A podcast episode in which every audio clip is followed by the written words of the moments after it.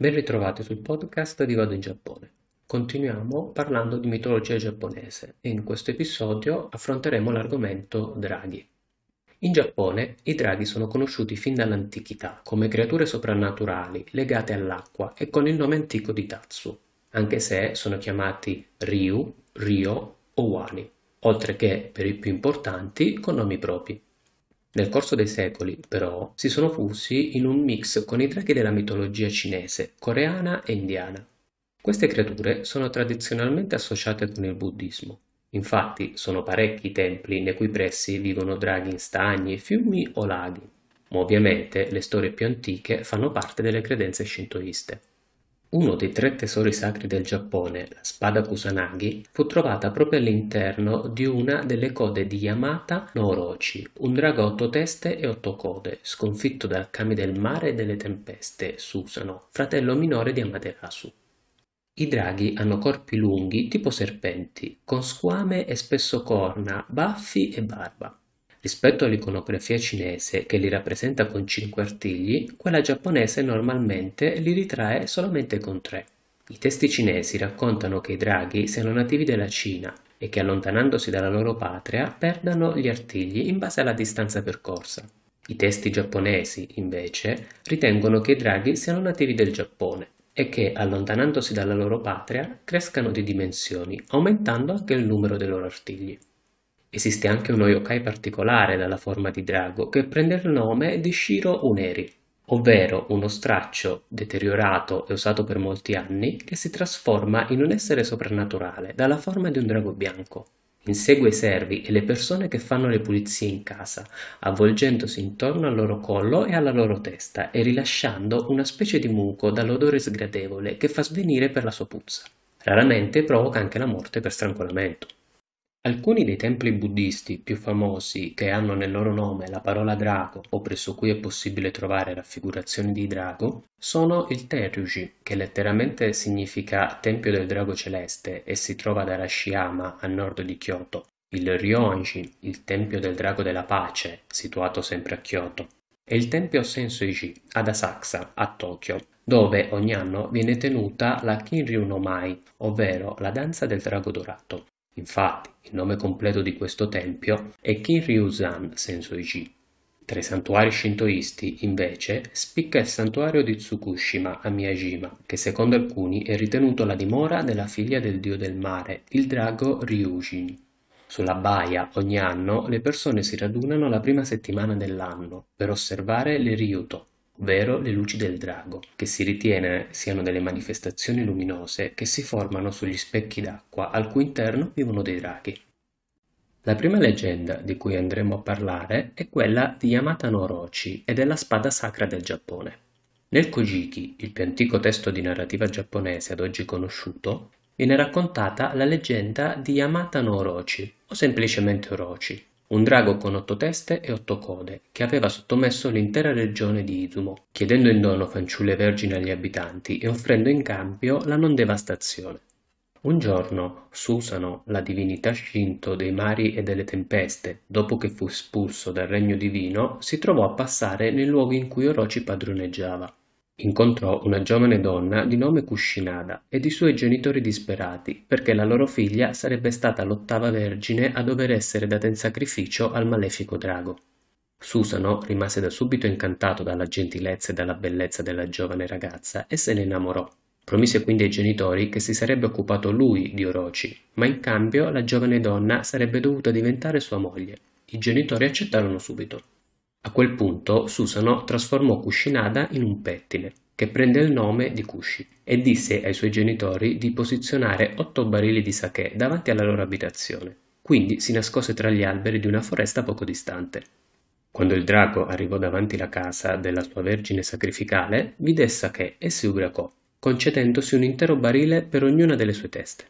Quando tutte le sue otto teste si ubriacarono e caddero in un sonno profondo, Susano uscì dal suo nascondiglio e le decapitò tutte, uccidendolo.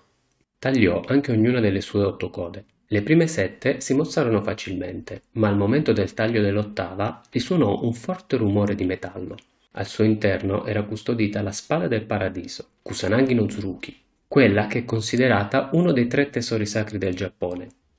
Oggi la spada sembra sia custodita presso il santuario di Atsuta, a Nagoya, considerato il secondo santuario shintoista più importante del Giappone, che possiede circa 4.000 altri tesori nazionali.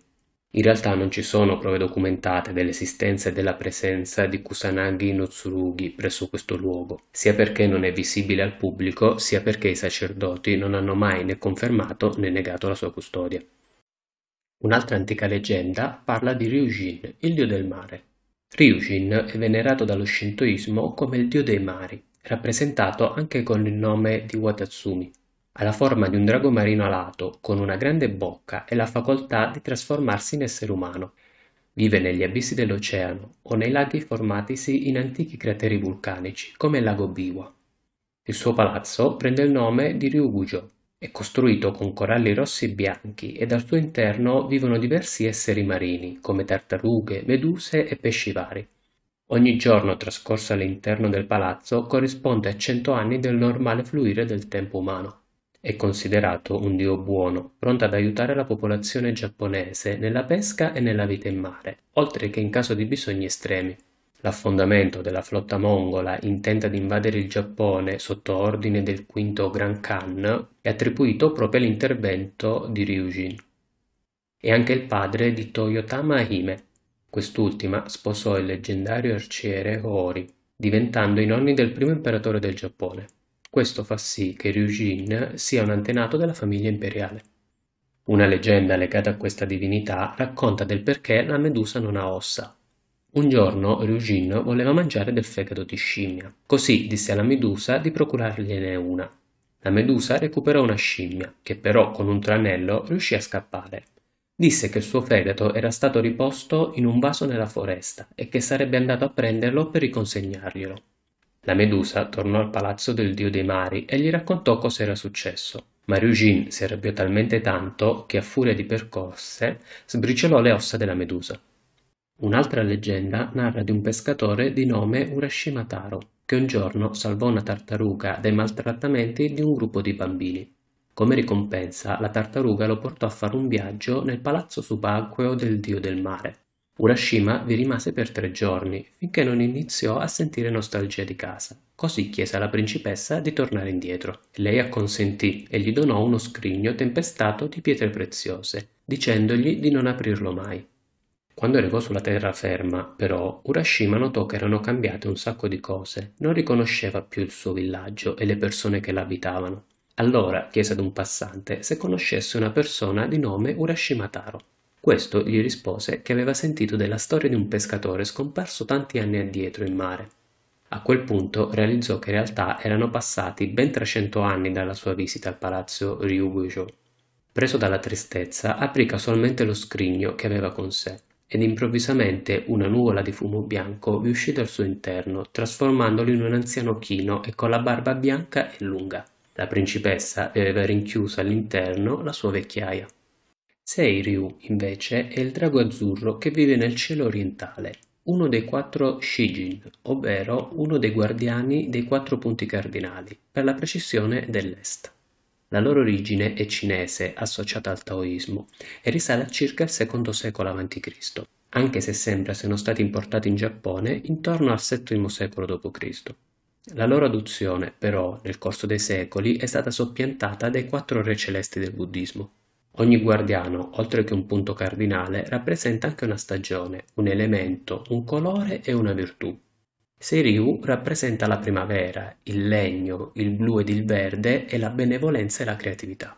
Insieme alla tigre bianca a ovest, la tartaruga nera a nord e l'uccello vermiglio a sud proteggono la città di Kyoto. Il tempio in cui Seiryu risiede è il Kiyomizu-dera. L'ultimo drago di cui voglio parlarvi è legato all'isola di Enoshima, a sud di Kamakura, e della dea Benzaiten. Benzaiten è la dea buddista dei mari e dei fiumi, della poesia, dell'arte e della musica. La storia narrata nell'Enoshima Engi del monaco Kokei del 1047 racconta di come nacque la piccola isola di Enoshima, oggi collegata con due ponti ravvicinati alla città di Kamakura. Nella prima parte del racconto, Kokei riporta le sofferenze della popolazione che viveva nel villaggio di Koshigoe, dovute alla presenza di un grande e malvagio drago a cinque teste di nome Gozuryu, che per mille anni mangiò bambini e portò distruzione e scompiglio in tutta l'area. Vista la sofferenza che la popolazione di quei villaggi doveva sopportare, il 31 maggio del 552 d.C. la dea Benzaiten fece emergere dai fondali marini della baia una piccola isola, con lo scopo di farla diventare la sua dimora. La terra tremò, i fulmini caddero dal cielo ed in poco tempo dal nulla si affacciò questo nuovo cumulo di terra e lei discese dal cielo per andarci ad abitare. Quando il drago la vide se ne innamorò immediatamente Qui ci sono due varianti della storia. La prima dice che Benzaiten sposò il drago e con il tempo e grazie alla sua influenza benigna gli fece cambiare i modi di fare, portando a conclusione i massacri e la distruzione. L'altra variante dice che il drago propose alla dea di sposarlo, ma lei rifiutò perché era stato un drago cattivo. Preso dalla vergogna, il drago si pentì del suo comportamento e promise di smettere di comportarsi male e iniziò ad aiutare la popolazione del luogo. Quando sopraggiunse l'ora della sua morte, dalla sua tana si rivolse verso sud, in direzione dell'isola su cui risiedeva Benzaite, e adagiandosi al suolo con il corpo, si trasformò in una collina, che ancora oggi viene chiamata Tatsuno Kuchiyama, ovvero la montagna dalla bocca di drago. L'episodio sui draghi giapponesi finisce qui, ma ricordate che questo è solo uno dei tanti articoli che potete trovare pubblicati su vadoingiappone.it. Un saluto e al prossimo episodio.